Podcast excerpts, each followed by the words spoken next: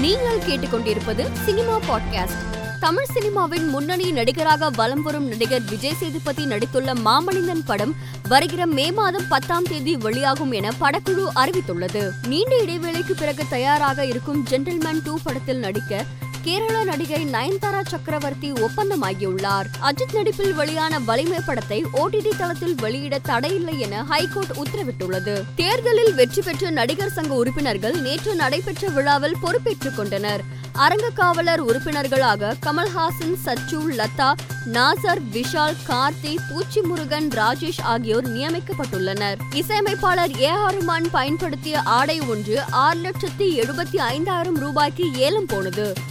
மேலும் செய்திகளுக்கு மாலைமலர் டாட் காமை பாருங்கள்.